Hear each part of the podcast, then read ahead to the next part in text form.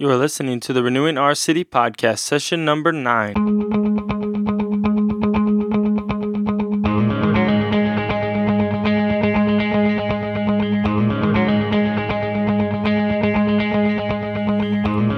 You're listening to the Renewing Our City podcast.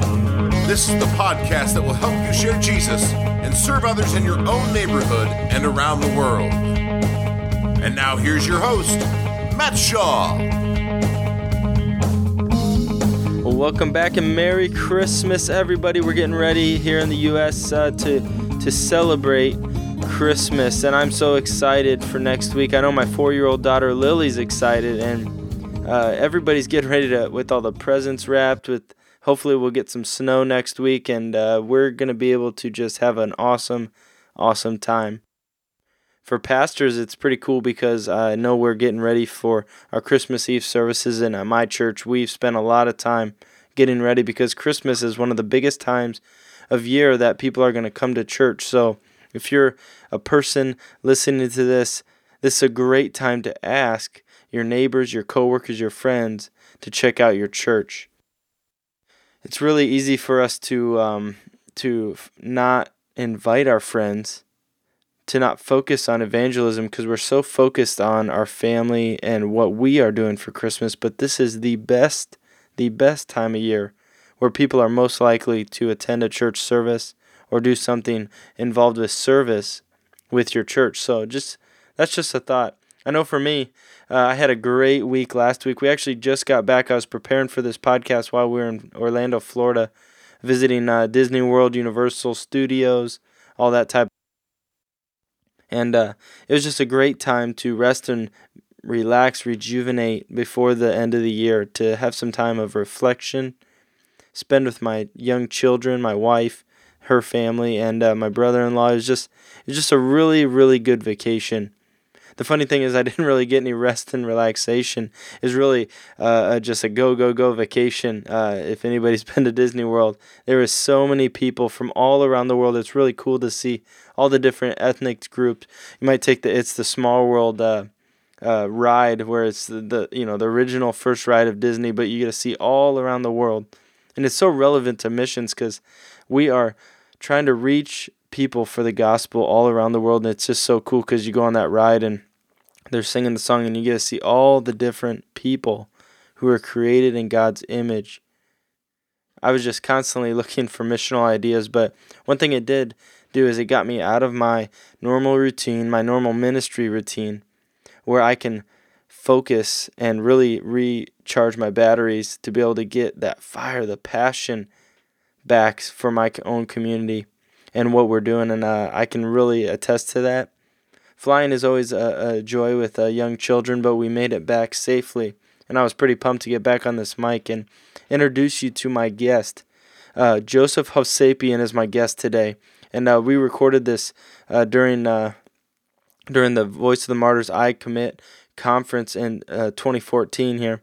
And uh, Joseph's the executive director of Hovsepian Ministries, and he's really been affected by the persecuted church for martyrdom for people who have really, uh, because of his religious convictions, treated him with harm in his family. And, you know, Joseph uh, in between his session, he was one of the keynote speakers, and uh, he sat down to record this. And I was just so grateful to be able to sit down and record this. I know Sarah Liu last week in her uh, interview in episode 8 of the Renewing Our City podcast, pastormattshaw.com forward slash 008.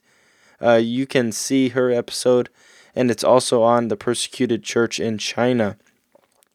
Joseph's actually from Iran, and uh, his father, Haik Hovsepian, was a leader of the evangelical church in Iran, and his father was killed for sticking up for another believer who was imprisoned, and uh, he was taken away. Uh, they did not know where their their father was, and uh, uh, he was eventually found and identified by Joseph and his brother. Joseph and his brother continue the ministry today, and they had to deal with this pain of forgiving the people responsible for their father's death. And I, I think it's just crazy because Joseph is all about impacting Iran for the good news of the gospel. And he, he talks about how Iran is a closed country with open hearts. The people of Iran, somebody told me actually today that they are the most likely Islamic people to accept Christ. They're so open to the gospel, and I just think that's really cool. Joseph's all about equipping and mobilizing the underground church through media that targets Iranian youth. Iranian youth are really the majority of Iranians today, and they're the largest population in Iran. So he targets them with media, and he does music, he does uh, uh, video, all this type of stuff. It's really cool to sit down with him. So after the interview, I'm going to talk about their award winning documentary about his father and their ministry called A Cry from Iran. You're going to be able to find that at acryfromiran.com. I'll talk about that more after the interview, but here's Joseph, and uh, here's my interview with him. Well, I'm here today with uh, Joseph Hovspian, and uh, I'm sure I just botched that name really bad. So, Joseph, what? Uh, why don't you uh, pronounce it right? Very good. No, it, uh, it was a good start. the name is Joseph Hovsepian. And uh, Tell me a little bit about yourself. Uh, uh, I have not heard of you since uh, this conference, but uh, you just gave a powerful message at the Voice of the Martyrs conference that I just listened to, and uh, your story just uh, really touched my life and really gave me some passion. So, can you just tell us a little bit about your life and your story? yes, sure. first of all, it's been a joy actually being um, here today at your uh, church. Uh, I come from a, a background where uh, my dad was a pastor, and I was uh, kind of born and raised in a very uh, strong Christian family, uh, having a great role model like my father in the country of Iran. since my childhood, of course, because of being in a Muslim country and having Christian activities, we experience different kind of uh, persecution, and uh, at some point you start to get actually used to it, and wow. it becomes uh, a part of uh, I think every Christian's life, and much more Christian leaders. Uh, life. So uh, having some window uh, glasses broken at church time, or people who would interrupt in the middle of the service, were some of those common maybe things that I experienced from my childhood. Then the, the when I was a teenager, of course, attending uh, Muslims uh, school, growing up with them, and then going to military service. Um, and it was during the stage of my military service when I was 20 that uh, basically I uh, heard the shocking news of my dad disappearing. Uh, of course, uh, at first we thought that he uh, is alive and just somewhere for interrogation, but um, it took about 12 days uh, to find and realize that he was brutally stabbed.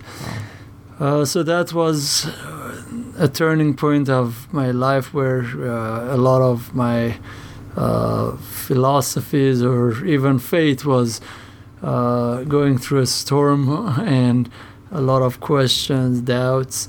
Uh, but in the same way, it was the same stage that I could sense and feel a different side of God's uh, face, God's love, God's touch, uh, which in fact was, uh, uh, how can I say it, transferred to me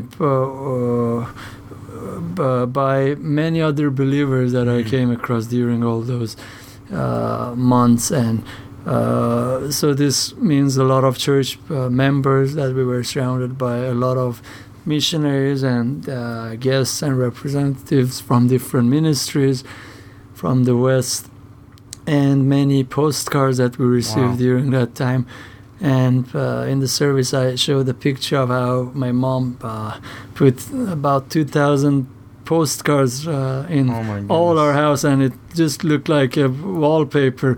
But it felt like we were surrounded with uh, all these people's prayers and uh, lifted up by them. So uh, we truly experienced the power of prayer, and then the, was the stage of forgiveness, which wow. was uh, in fact.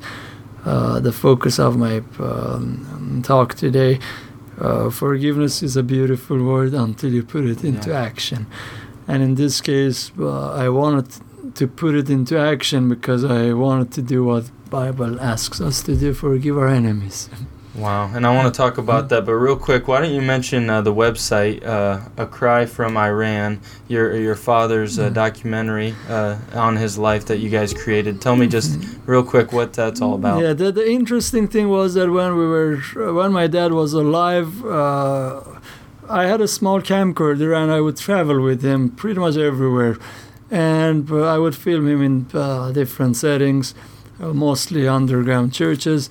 Uh, After he was martyred, uh, I realized, wow, here I am with a couple of hundred hours of footage uh, and an untold story, and a filmmaker. So, Yeah. uh, as one of the newspapers wrote on its title, says, uh, two filmmakers, uh, an untold story, a murdered father. Wow. So, and I think these three elements brought us together with my brother, who is also a filmmaker. Uh, we put together uh, a documentary called A Cry from Iran, which the website is also a cryfromiran.com. And interestingly, not only it uh, got the attention of Christian world, but also it uh, won 10 awards at different film festivals. That is so awesome. Yeah. So let me uh, switch directions back to the forgiveness. Uh, we have, I would say, a, a lot of misunderstanding or even hate or distrust uh, uh, from the news, from people uh, in churches, pastors not understanding the state of Iran. And uh, how can you forgive, and how can we forgive and be gentle towards uh, Muslims? Yeah, I, I think uh, there is a difference between forgiveness and reconciliation. Uh, you see, today I can uh, confidently say that I have forgiven my enemies, the people who killed my father. But still, the feeling of hatred sometimes comes back when I see Hamas killing other Christians and all that. Uh, and I realize I have to forgive again. So it becomes a daily practice. Wow. But forgiveness doesn't justify the acts of the enemy. So uh, uh, that means that we don't open our borders for the enemy to come and do whatever they want to uh, kill and persecute. So I think that's a very important word. Sometimes we feel just by saying the word forgive, we give them a green card or a green light to do anything that they want. But I think another important thing that we, at least about Iran we need to know is that not everyone in Iran is a killer. Not everyone is a terrorist. Maybe the terrorists make up hardly 10 20% of the Really? population and they are in power. But the rest, uh, uh, a majority of Iranians today, but they are open to the gospel. Wow. I always say Iran is a closed country, closed land with open hearts. Wow. And uh, two, 20 years ago, if you would go to a lot of people asking them if they would interest, be interested to receive a Bible or prayer or something, mostly they would say n- no. Today, nine out of ten Iranians they want you to pray for them. They would take the Bible from you. Sometimes they would take one extra for their friend. That is so amazing to hear because people just we don't get that message. We don't hear that. We hear uh, of all the, the wars and the problems and the, and the and the terrorism that's being birthed out of there. And what you're saying is totally contrary to what Yes, I'm yes, and I wish uh, uh, the media would share that news as well. But unfortunately, there is not that much benefit. they're not always on that. Christian side. So, so, so um, as as pastors, I know many of our listeners are pastors or lay leaders that really want to serve foreign missionaries. How can we best serve the persecuted church? I think first and foremost by prayers. Mhm. Uh, today, me standing here and giving my testimony is uh, a proof that uh, our prayers work and uh, impact. Then engage. And uh, because of time, I cannot go into the details, but I think uh, God has called each one of us for something unique. And uh, I'm a filmmaker, uh, and I made several uh, films and music videos that can help this Yeah. mission, this purp- purpose. Uh, some of us uh, I know some people are pro- programmers and they Wow. write programs that missionaries, uh, persecuted people, they can securely communicate through email.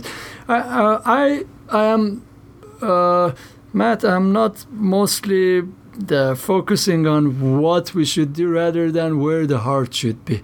I feel point. it's uh, if a hus- if a boy and girl are falling in love with each other, you don't need to tell them, "Hey, on Wednesday nights, please go and watch a Yeah. movie. On Tuesdays, Yeah. go to ice cream place." and sometimes hold each other's hand.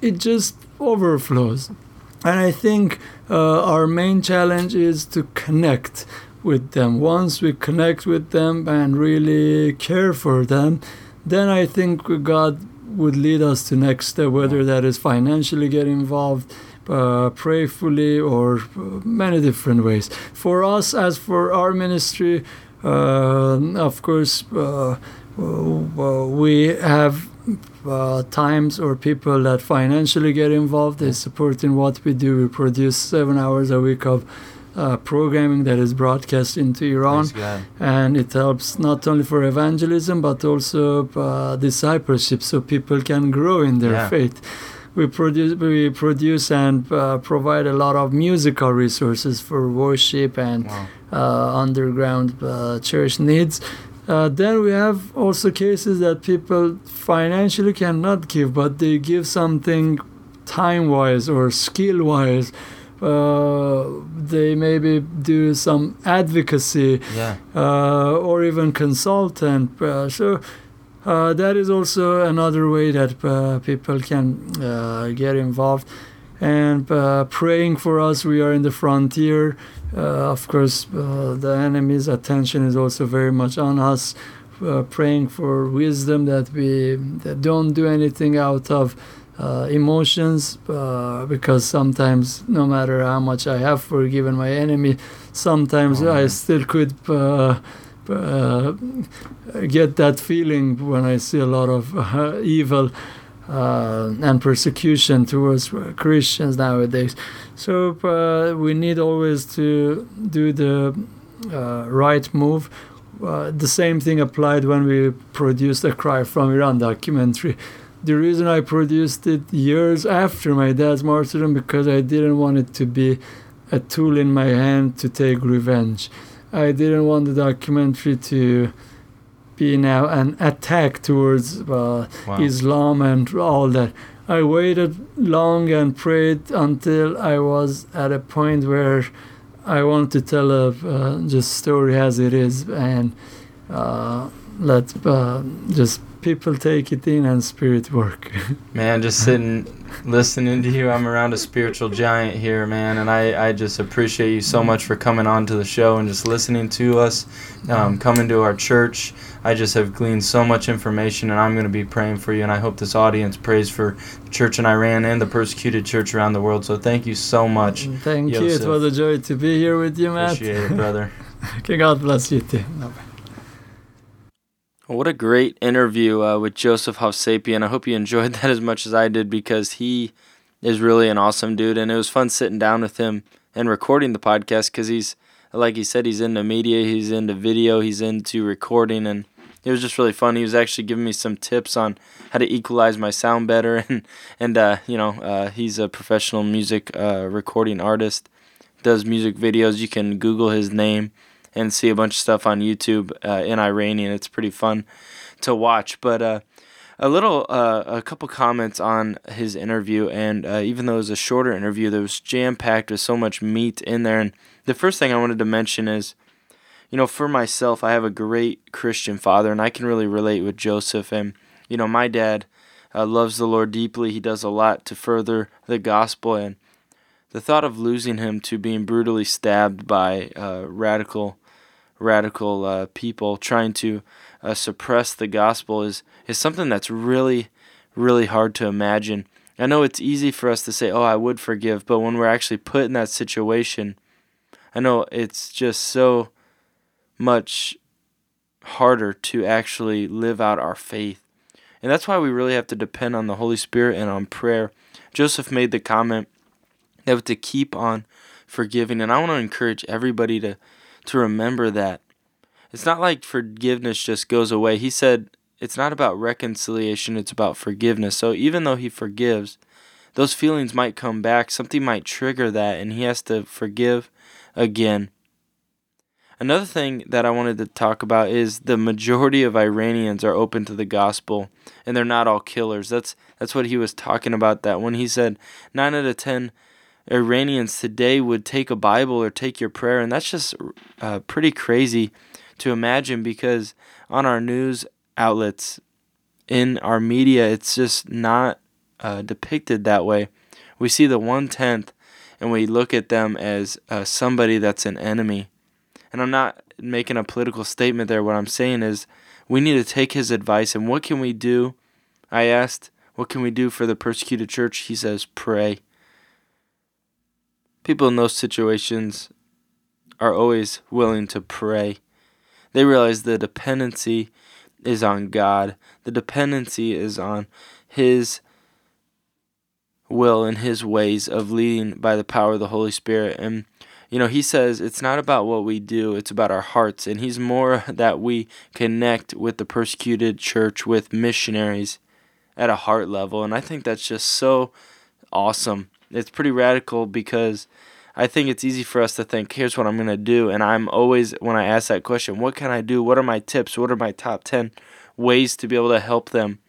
And it's all about the heart, connecting our heart to theirs through prayer through using our skills, through using what God has given us to help them out. That's really cool with his ministry. Ministry and like I said earlier, uh, Joseph Hovsepian, you can find him at hovsepian.com. So let me spell you out, that out for you: www.hovsepian.com. It'll also be in the show notes at pastormattshaw.com forward slash 009. And you can find uh, Joseph's award winning documentary called A Cry from Iran at acryfromiran.com. Uh, also, that'll be in the show notes as well. It's an awesome documentary on his father's life, and it's really that untold story of religious persecution in Iran. I would pick it up uh, in the show notes. You can find that, and it's uh, right under $10. There's also abilities to show that in your church uh, if that's interest to you as well. You know, if you could leave a comment on this episode and commit to praying for the persecuted church, I would love to know that just during the holidays. Who is praying? And I would love to interact with you as well on Twitter. You can use the hashtag at renewing our city. Remember the show notes, uh, pastormattshaw.com forward slash 009. That'll have all the information mentioned throughout the show. If you could leave a review on iTunes, I would love that. And I just want to say Merry Christmas Thank you so much for listening, and I hope you just celebrate Christ, Jesus Christ, throughout this holiday season. Go out and invite a friend to church and just live for Him. Thank you for listening to the Renewing Our City podcast. Join us next week for another great episode. Visit PastorMattShaw.com for more information and all previous episodes. Until next week, remember to share Jesus and serve others.